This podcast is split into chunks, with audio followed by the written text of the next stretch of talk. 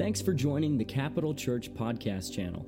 For more resources and to learn more about Capital Church, please visit our website at capitalchurch.co or send us an email at info at capitalchurch.co. Today, we're starting a new sermon series. It's called This Is Us. So, this is uh, an eight week series, and we're going to focus on the non negotiable building blocks uh, of our church. So, these are, you can call them values, you can call them things that we're passionate about, you can even call them themes. Uh, but over the next eight weeks, we're going to be talking about and fleshing out these themes that are, not, are essential characteristics of, of who we are. These themes, they shape us as a church uh, in profound ways. And uh, they, they kind of shape and they define how we live in God's world. So, in, in essence, uh, these themes that we're going to be talking about over the next eight weeks uh, will give shape to our modus vivendi, so the way we live. So, today, if you turn to your neighbor and say, Today, today, we're going to talk about being a people for the world. In other words, and this is the big idea today is we are a people on mission. We can call ourselves mission people. And I just want to flesh out this idea really quick before we get to our passage. But God's not called us simply to be spectators. God's not called us simply to uh, consume information and content. God has called us to participate with Him in the rescue of creation itself. And so I'm going to do my very best today to take two ideas uh, the peace of God, and I want to connect that to God's mission for us as a church. So if you could turn to your Bibles, if you have a Bible, you can certainly open that up. But if you don't, I'm going to read uh, out of John chapter 20, 19 through 23. And this is a fascinating passage. Uh, here we have uh, on the morning of that first Easter. John is drawing this, before I read it, I want to make it very clear. John is drawing a stark contrast between the events of that first Easter morning and the disciples. So, John is telling us that this is the first day of the week, right? In other words, this is the eighth day of God's brand new world. Uh, so, this is the beginning, what John is, is suggesting. This Easter morning is the beginning of God's brand new world. It's like a shock wave.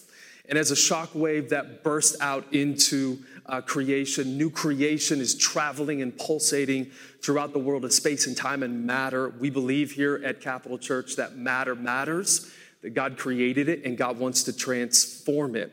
It might sound outrageous to you, but uh, the Bible makes it very explicit that God loves His world. He loves bodies and brains, and He created it, and He loves mountains and landscape. All of this world is God's. In fact, Psalm 24 says, The earth is the Lord's and the fullness thereof. So we have this story of this is the first day of the week. This is God's brand new world, like a shockwave is traveling throughout creation itself. I know Easter is kind of like, man, it's a it's a strange story. Uh, but the epicenter, and this is what John is trying to tell us, the epicenter of this outward moving new creation reality uh, is, of course, the resurrection of Jesus. But here we have this stark contrast. We have what's happening throughout the world of space, time, and matter uh, through Jesus, his death, his burial, his resurrection. And then, we then we see a portrait of the disciples. Uh, John tells us that they're, they're locked up, they're afraid. Uh, they've locked the doors. They're in quarantine. And uh, man, they've been re- reading or watching too much of Bill Gates. They've come to believe he's the Antichrist, right? Or they're watching too much contagion, so they're out of their mind. They're not thinking straight, right? If you're offended by that, please, please forgive me. Email me at shane at capitalchristian.com, whatever. Um, but this, this group of disciples, please hear me, they're in quarantine, they're cut off from the world, they're isolated, their life is, is, is filled with fear. And so I'm going to read this story. This is verse 19 of chapter 20. It says, On the evening of that day, the first day of the week, the doors being locked where the disciples were for fear of the religious leaders, Jesus came and stood among them and said to them, Peace be with you. When he had said this, he showed them his hands and his side. Then the disciples were glad when they saw the Lord. And Jesus said to them again, the second time, Peace be with you. As the Father has sent me, even so I am sending you. When he had said this, he breathed on them and said to them, Receive the Holy Spirit. If you forgive the sins of any, they are forgiven them. If you withhold forgiveness from any, it is withheld. So we have this story of the disciples being locked up because of fear. A couple years ago, I took my wife to um, Portland. I grew up in Portland, and I lived there for seven years. And I remember this house that uh, I grew up in had a huge backyard, had this beautiful like pear tree, and it had like a like a, a swinging thing. What, what am I trying to say? A swinging ch- a chair thing. I can't even think, guys, right now. Uh, and then next to it, in juxtaposition, we had this massive park. And so I remember as a young guy, I mean, our house wasn't that big, but our backyard was really big. And the park right next to our house, it just it, it was sweeping. It was breathtaking, right? It was large. And so I took my wife back to um, uh, this house. And it's funny how this, this happened. As I went back, you know, I was about like 35 ish, and I'm telling my wife all these stories, right, of, of growing up in this house. And once we arrived at the house, man, it was, it was crazy how small the backyard looked, like how small the, the pear tree was, uh, how small the park. I mean, I thought it was huge when I was five, but at 35, it was uh, a lot, a lot smaller. And I think, and I remember in that moment, just kind of, I, I was learning to approximate like reality. Like when I was young, I didn't have a really good sense of reality. As I got older, I was um, able to see reality for what for what it was. And I think um, that's kind of what's happening in this story that John is telling us in chapter chapter 20. I think what John is is saying is that um, this kind of uh, reality uh, that Jesus has come back from the dead is reshaping how the disciples see themselves and how the disciples see the world uh, as well. In fact, in light of the resurrection, John is trying to tell us that every fear, right? We all have fears, but every fear is outsized in comparison to the resurrection of Jesus. In, in other words, when we fully grasp and recognize who Jesus is and what the resurrection of Jesus is all about, like our anxieties and our fear and maybe our addictions, which seem large, and they do matter, but they seem large, they become smaller in light of what's happened on that first Easter morning. When we see the resurrection for uh, resurrection of Jesus for what it is, let me just say this: it's not, and I said this last week. It's not about disembodiment. Resurrection of Jesus, the story of the resurrection of Jesus and Easter, is, is, is not about us um, flying off to some non temporal, non spatial location. Uh, resurrection meant re embodiment. And re embodiment essentially meant that death itself is a biological reality. And the Bible tells us death was not just a biological reality, but death was a rogue spiritual power that had defaced God's beautiful world. And as a biological thing and as a spiritual power, which was an intruder in God's creation, it had been overthrown in the resurrection of Jesus. See, the resurrection of Jesus is not about, oh, hey, we get to go to heaven one day. It's not about us flying off to some disembodied location. No, the resurrection of Jesus is all about re embodiment. It's all about how you take the properties of death itself, you reverse it, and it's overthrown. And when we see resurrection for what it is, and then when we see what Matthew tells us, as Jesus, Matthew records this, as Jesus is talking to his disciples, he tells them, guys, all authority has been given to me in heaven and on earth. And then he commissions his disciples to go throughout uh, creation to teach and to baptize and to go tell and announce the good news that Jesus is king. So the resurrection implies that death has been overthrown it tells us that Jesus also has been enthroned and is standing over creation itself. So it makes you like want to like rethink about who Jesus is. I know as I was reading this passage this week, I'm like, okay, God, I want to I want to see my fears and my anxieties and my stuff and my issues right in light of the resurrection of Jesus and in the reality that you are king over over um, creation which means this Jesus is not simply like some wandering rabbi throwing out homespun wisdom about the kingdom of God. Nor is he like a proto Marxist, and I've heard this in a lot of different circles. He's kind of like a proto Marxist, revolutionary, railing against the domination system. Jesus is not simply, he is not just like a really nice guy teaching us about the kingdom, nor does Jesus just have a really good gift of teaching and preaching.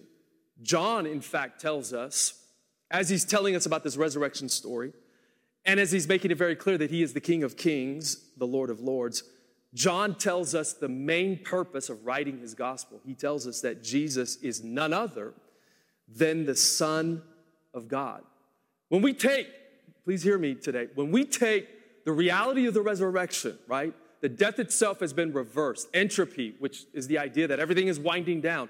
Chaos theory, which means there are infinite variables that are outside of our control was absorbed in the body of Jesus. Hebrews chapter 2 tells us very clearly that Jesus in his death defeated death, therefore defeating fear and forgiving us of sin itself. When we begin to realize that's what resurrection is about, and then we begin to see and grasp that King Jesus is Lord over all things in this world, and then we begin to realize that Jesus is the Son of God, that is when every fear in our life is downgraded. Fear, and I, I want to be sensitive to this because I know we all have our fears, but when we fully recognize and we let this sink deep down inside of us that Jesus is the King of Kings and the Lord of Lords, He is the Son of God, and He came back from the dead, and He's launched new creation in our world. What does that do? It trivializes fear and anxiety. We see fear for what it is and let me just tell you something really quick fear does not run deeper than the resurrection of Jesus. And when you begin to realize, realize that, that is when you enter into uh, God's peace. And this is why Jesus can say to his disciples, and I believe he's saying to us today, peace.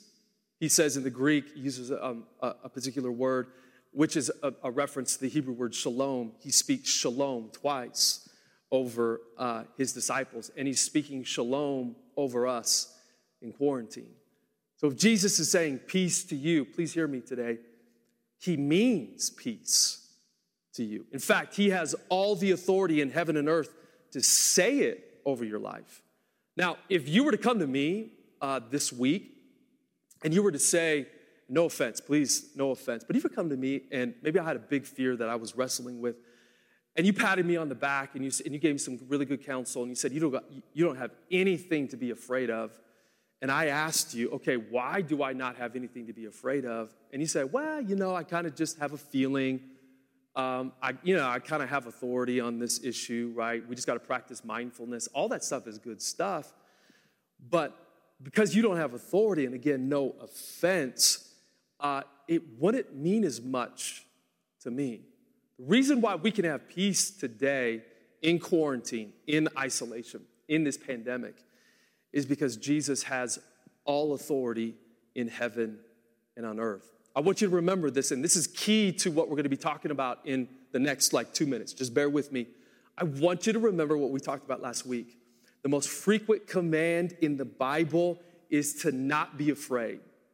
Uh, you might ask the question, okay, Chris, why? Right? Well, we all know this. Fear is woven in the fabric of our human life. We're afraid of being unloved. Uh, we're afraid of being unwanted. We're afraid of being rejected and hurt. Uh, some of us, maybe you're kind of like me, what you're, you're a perfectionist, right? And so you want to be the best at everything, and uh, you, you want to do everything at a high level. Uh, and if you're not careful, what drives that perfectionism is this sense of not being worth anything, not being worthy, not being significant. In the word of one scholar, perfectionism is driven by this absolute need to justify your existence. Some of us, maybe we're not perfectionists, but maybe some of us are just afraid of a lot of different things. Maybe we have phobias. Maybe some of us are afraid of people. The Bible tells us that the fear of man is a snare, but he who trusts in the Lord will be safe.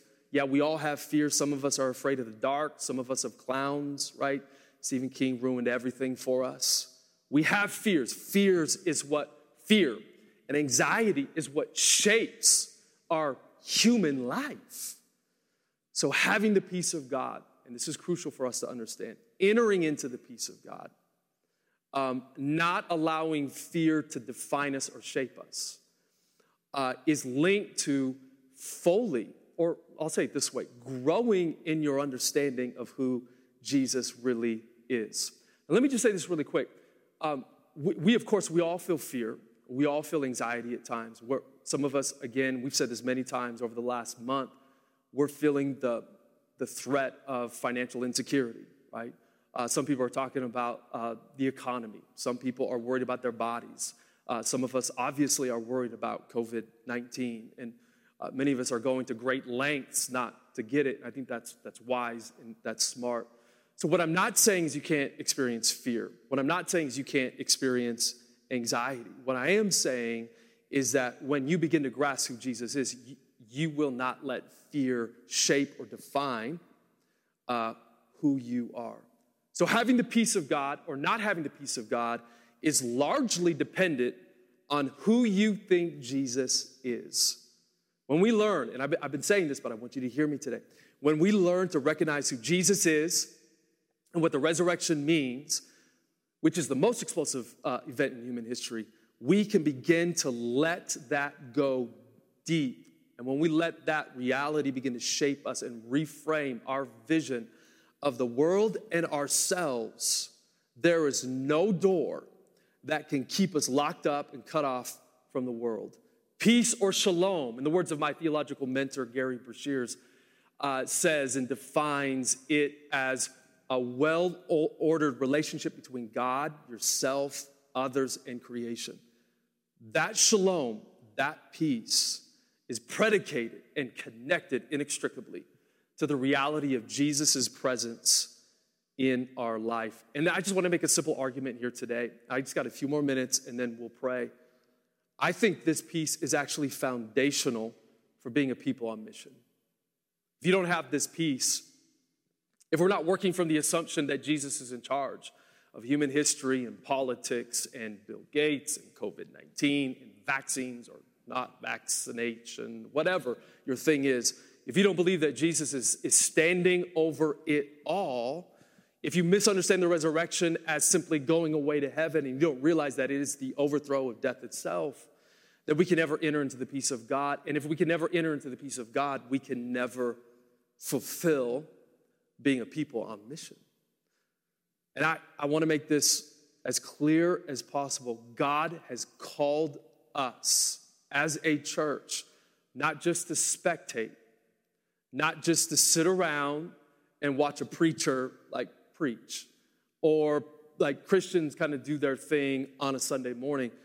We're called as followers of Jesus to participate in the mission of God, which is all about the rescue of this world.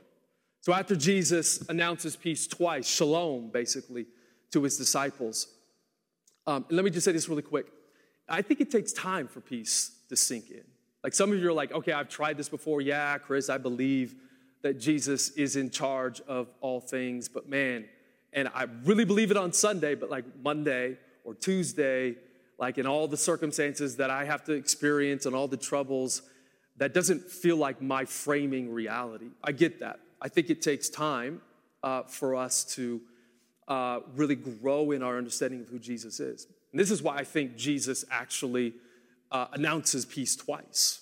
Because I think the disciples, they're trying to figure out, they're trying to process, okay, what in the heck is going on as they're in this tiny little room with locked doors? Their lives are being defined by fear. Jesus stands in the midst of them and announces peace. So let me just say this really quick.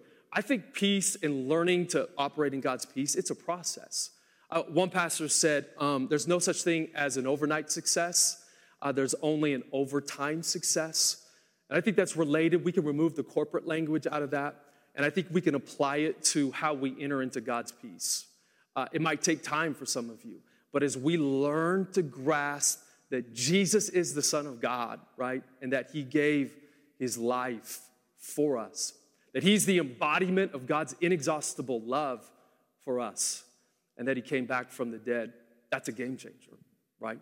That deals a death blow to our fears and our loathing and our longings.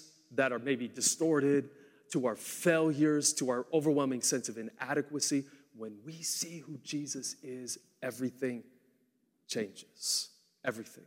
So Jesus announces twice peace over his disciples. And then in verse 21, as we kind of close, and I want to talk about mission, he says, As the Father has sent me, even so I am sending you. So, what is Jesus doing here? What? He, he announces peace to these disciples who are um, defined by fear, they're living in fear, and uh, many of them have failed to uh, follow Jesus.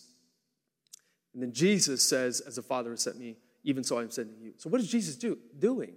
Jesus, I believe, is meeting them where they're at, and this is all mission talk.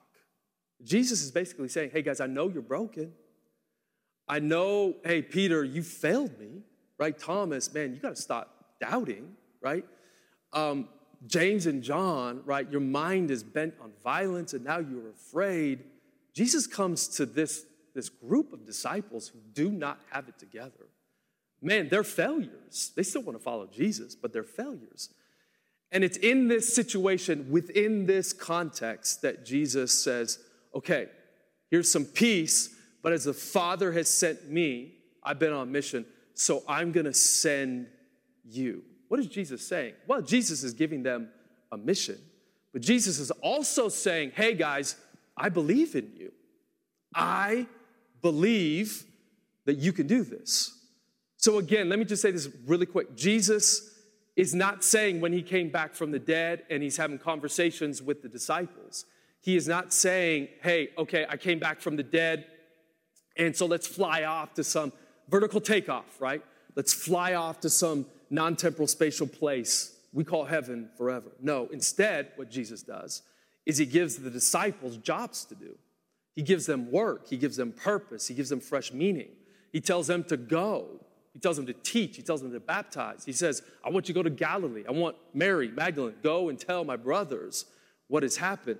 So Jesus is throwing out vocation, he's throwing out mission, he's throwing out work. So re- the resurrection of Jesus is not about leaving the world of space and time and matter. It's all about how God wants to renew all things, and it's about how God now is entrusting his disciples with mission. And this mission, as we'll see, is so bold and it's so explosive that it bursts out of locked doors and quarantine and isolation. In fact, one scholar just recently quoted a passage out of the book of Revelation where Jesus stands um, outside the church and he's knocking to get in. Many of you are familiar with that passage. He then suggests that today the opposite is happening that Jesus is actually knocking from inside the church and he wants to get out into the world. I just like to say, and this is just my suggestion, you can disagree with me, you're wrong. Um, we're not called to remain in isolation from the world. We're, not, we're, we're, we're called, and I want you to hear this, and I believe this is what's gonna happen after we get through COVID 19.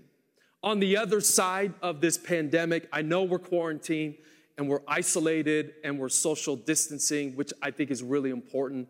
This message is not about how let's stop social distancing right now. What I'm suggesting is that at the end of COVID 19 in this pandemic, that God is going to do something so explosive in our nation, that God is to burst out of maybe the locked doors of our life. And he's to do something so profound in our nation and around the world that we would I think we'd be shocked at it. So we're called, and as we look at this passage, we're called to break through the boundaries that have been closed to the good news of Jesus. Hey, we say this a lot, and I want you to remember this, and we'll say this over the next um, few weeks and uh, few decades. The church doesn't have a mission statement. Like the church, local churches that gather, I know we come up with like sayings that help organize uh, our church and bring clarity to like what we want to focus on. I think that's all good, but it's cute, right? I just like to suggest that the church really, when it comes down to it, doesn't have a mission statement. In fact, God's mission, this is how we need to see it. God's mission has a church. What does that mean? You might be thinking, okay, Chris, what does what, what does that mean? How do I apply that? I just think in order for the church to be the church, it has to first define itself not by churchiness. In order for the church to be the church, in order for us to be who God has called us to be, in order for us to flourish and to walk in God's supernatural power in this day and age, we have to define ourselves first by God's mission. When we are on God's mission, this is just a thought, that's when church happens. If we forget that God has given us a mission to help rescue the world and to implement what God has done in human history 2,000 years ago by loving and serving our world, if we forget that, we're not the church. We failed to be who God has called us to be. As I said uh, previously, we are not called to be spectators. We're not called to, uh, to consume content or uh, information. Let me just say this really quick. You're not just a thinking thing, right? And I, I, I think podcasts are great. I think listening, you're obviously listening to a sermon today. I think that's great. Uh, we have rich content that we're given um, every single day. We have access to incredible preachers, incredible resources, incredible podcasts. Uh, we are, in the words of one scholar, we're living in an age of theological uh, affluence. We have resources, so much resources that can help shape how we think. But you're not just, let me just make this uh, thought more clear. You're not just a thinking thing, you're not just called to consume content. I'm going to call this, this is our epistemological crisis. And I think this crisis has uh, defined the church world in many ways. We assume that we could come on a Sunday and consume content and that's enough. We assume that, man, we can have a, like a nice, and, and that's good, and I want you to consume really good content. But it's not just consuming content that makes us God's people, right? Uh, it's so much more than that. And many of us, we assume that maybe uh, Monday through Friday, when we wake up in the morning, we get our coffee and we have our Devo with Jesus, that's, we call that Christianity. I would say that's the beginning of Christianity, but that's not in a total sense what God has called us to be. We're not called just to consume resources or thoughts. We're not just called to talk about reaching the world. I hope you hear what I'm, what I'm saying. Because this epistemological crisis, it runs deep in the modern Western world. It conditions how we see everything. We just assume if I can absorb more content, I'll have life, I'll have fulfillment, and that's the Christian story. No, the Christian story is that God has called us to participate within His mission to rescue the world. That's what we're called to. We're called to be partners with Jesus on His mission. We're called to see God do incredible things in our neighborhood, in our cities, in our world. I like to say that there are no locked doors in the kingdom of Jesus. I know some of us have locked the doors.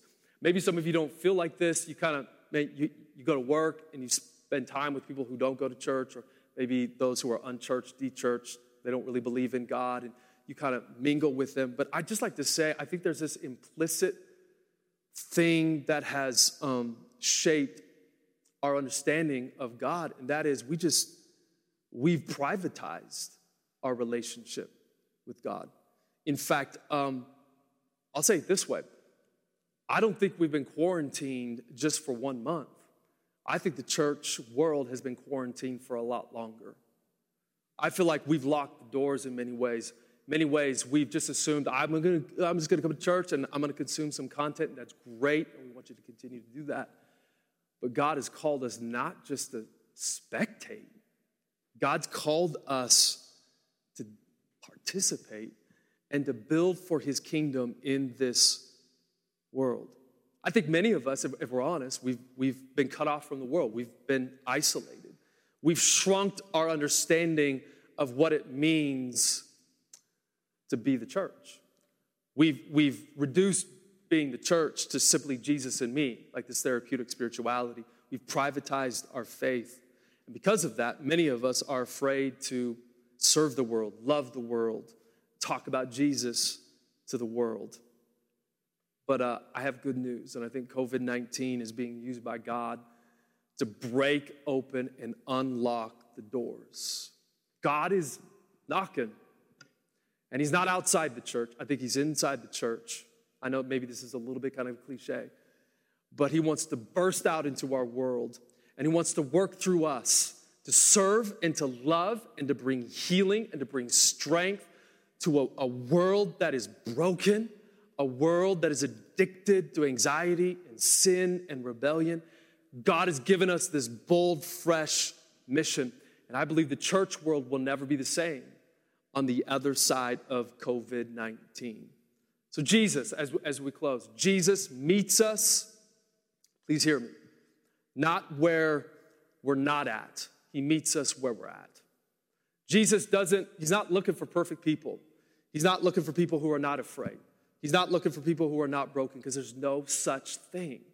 Jesus is looking for people whose hearts are surrendered, whose hearts are open to be a part of this, what we call this collaborative eschatological reality of building for the kingdom of Jesus. So finally, Jesus meets us uh, not where we're not. Uh, Jesus is not looking for perfection. Jesus is not looking for people who are not broken, people who are not afraid, right? Uh, because there's no such thing. Jesus is simply looking for people uh, who are open, people who are willing to follow Jesus uh, into the world for the sake of this world, to partner with Jesus as God. We don't do it, but as God rescues this world of space and time and matter. This is the good news of Jesus. Jesus meets us where we're at in quarantine, in our suffering, in our pain, in our grief, in our frustrations, in our longings, in our addictions, in our sin. He sets us free. He gives us his peace that surpasses all understanding. And then he looses us into the world.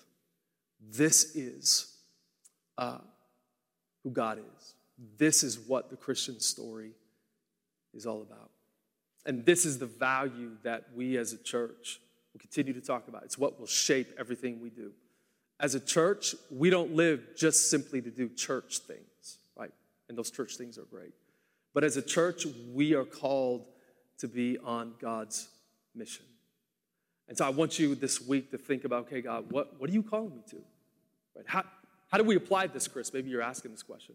Well, I think it, it comes down to um, simply identifying your strengths and then giving those strengths back to God. That's making money, whatever talent that might be. I don't know if it's giving, whatever, helping. If you're a two, you just love to help people. It's giving on the Enneagram scale. But it's taking those gifts and those strengths and those talents that God has given you, and it's using it for the sake of the world, not just for yourself. And as we give our strengths, as we give our energy to God, we're going to see an incredible, incredible awakening in our nation. We are called not just to do church things, we are called to be on God's mission. Let's pray. Father, I thank you for everyone who's listening online. Just ask you would come and you would, you would help them in this season to grasp the reality. This is for all of us to grasp this explosive reality that Jesus, you're in charge of everything. Lord, help us to see reality in light of Easter. Lord, I thank you that this reality that we talked about today, let it, let it um, sink deep within us. Let it be foundational in our lives. Lord, I thank you. It's a process. And Lord, we just give ourselves to this process. Lord, I know there are days where we feel great, days we don't feel great, and that's okay. But Lord, as we kind of go through life, I thank you that this reality that you are the King of Kings and the Lord of Lords, that you came back from the dead, and that you are the Son of God. Let it be the most defining reality of our lives. And Lord, I thank you as we learn to enter into this reality. Let your peace that surpasses all understanding come to your people. Lord, I know there are people here today that are watching, you don't have God's peace. Lord, I just ask right now by the power of Jesus that your peace would come. Your peace would be with your sons and daughters. That peace that the world cannot give, Holy Spirit, give to your people. And Lord, as we learn to abide in the depths and the texture and the richness of your shalom, your peace, I thank you that you would begin to speak to us about how we can be on mission. Lord, I thank you that you're changing the church. Lord, I believe that the church is never going to be the same again. Lord, as we get through COVID 19, Lord, I thank you. You have great things in store for us. And Lord, I thank you that you would help bring clarity to all of us here today about how we can be on your mission. Speak to us in clear ways about the tasks and the roles and the mission and the jobs that you have for us for the sake of our city, neighbors. In Jesus' name, amen. Uh, if, I, I want to pray for one last group of people. Hey, maybe, maybe you don't go to church. Maybe you've been to church before. Maybe you're trying to figure out this God thing. Uh, maybe you're just you're just checking this out, and you're like, you know what, Chris? I, I think I want to follow Jesus. I know I'm not following Jesus right now. I want to I want to take my life, and I want to give it to Him. I want Him to be my King. I want what you're talking about, that reality to shape how I see myself, how I see the world. I know I'm still trying to figure things out, but I, I want to start today by surrendering and opening my heart to this Jesus uh, you're talking about. If that's you, I'd just like you to do something really quick. Could you just bow your heads, close your eyes? I like to do this. You don't have to do this. Um, you can if you want. But I'd just like you to repeat this simple prayer after me. It's just a simple prayer. And we're just inviting Jesus to come and take over our lives. Let's pray. Dear Jesus, I give you my life. I give you my brokenness. I give you my sin. I give you my depression. I give you my fear. I give you everything. And I just ask today that you would make everything new. I just ask today that you would come and reveal yourself to me. I just ask today that you would bring healing to my heart. And I ask, even as uh, the preacher that Chris guy was talking about, I just ask that um, you would show me what you want me to do for the sake of world. Lord, and so I, I give you my life. Take over. In Jesus' name I pray. Amen. God bless you. Uh, we love you guys so much. I hope this blesses blessed you. I uh, can't wait to see you guys soon, uh, physically in this location. Uh, thank you for all your prayers. God is doing great things in our city. Continue to pray for those who are sick. Continue to pray for those who are in the hospital. Can't wait to see you.